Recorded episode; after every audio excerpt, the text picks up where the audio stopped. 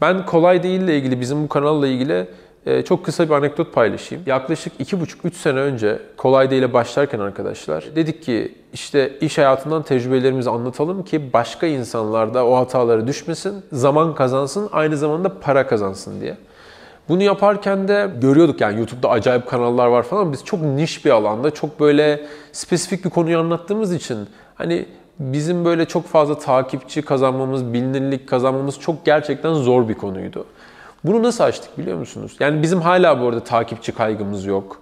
Hala bir e, işte insanlar bizi bilsin, tanısın falan yok. Tam tersine ben şahsımda size garanti ederim ki tanınmaktan rahatsız olan bir insanım ya. Tam tersi keşke kolay değil çok büyük olsun. insanlara faydası olsun. İKAS çok başarılı olsun. Mugo çok başarılı olsun ama keşke bireysel olarak tanınmasam yani. Keşke öyle bir formül olsa modundayım. Ama işte olmuyor. Bir şekilde böyle başladık yani kanaldaydım ben ve devam ediyor süreç. Bu tarafta şunu yaptık biz özetle. Kanal açıldığında yaklaşık 6 ay arkadaşlar her gün video koyduk kanala. Şimdi bu size çok bir şey anlatmıyor olabilir. Ve lakin şunu hayal edin. 6 ay boyunca her gün 180 gün boyunca bir gün değil, bir hafta değil, bir ay değil 6 ay boyunca neredeyse bunun ilk 3 ayı her gün cumartesi pazar dahil kalan 3 ayı da haftanın 5 günü yani hafta sonu hariç her gün video koyduk kanala. Bu her gün oturup arkadaşlar her gün ama işte belki 1 saat 2 saat çekim yapmak, e, bunlar için ne anlatacağını düşünmek ki çoğu zaman düşünmüyordum bu arada spontana spontana anlatıyordum bunları. Ve bunların editlenmesi, kurgulanması ve sonra işte yüklenmesi, altyazısı 50 milyon tane iş demek ve daha da vahim olanı söyleyeyim, daha da zor olan kısmını söyleyeyim. O yüzden kolay değil diyoruz. Daha da zor olan kısmı sen ilk gün video attın, kanalı kimse bilmiyor.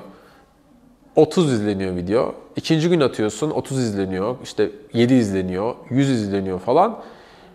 5. ayda sen 150. videonu atmışken o gene 250 izleniyor yani. Hani işte 1000 tane abonen ya var ya yok. Bu çok demotive edici bir şey normal şartlarda. Yani şunu düşünün. Sen çok iyi işte basketbol oynadığını düşünüyorsun. Her gün bir işte sahneye çıkıyorsun, bir şeyler yapıyorsun, bir yerlerde basket oynuyorsun birileriyle ve işte 3 ay boyunca her gün oradasın ama arkadaşların hala seni arasına almıyor yani takımla. Çünkü sen aslında kendine göre iyi oynuyorsun. Başkalarına göre o kadar iyi oynamıyorsun. Düşünsene seni 3 ay boyunca her gün orada e, sana diyorlar ki abi sen iyisin ya falan ama maça gelince seni almıyorlar çünkü getirince iyi bulmuyorlar.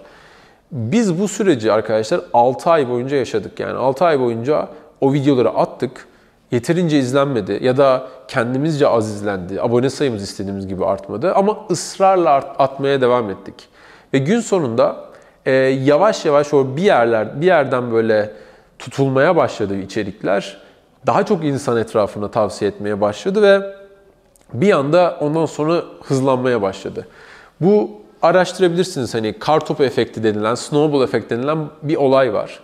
E, hayatta ne yaparsanız yapın, yeterince sabrettiğinizde, yeterince ısrarcı olduğunuzda o bir nokta var. O eşeğe gelene kadar gerçekten çok zor. Ama o eşeğe ulaştıktan sonra zaten kar topu etkisinden kendi kendine üzerine koymaya başlıyor. Çünkü kar topu büyüdükçe daha hızlı dönmeye, daha rahat dönmeye ve hatta önündeki engelleri de daha rahat aşmaya başlıyor. Çünkü kocaman bir kar topu ufacık bir çakıldan, ufacık bir taştan etkilenmez yani. Onu altına alır, geçer, devam eder.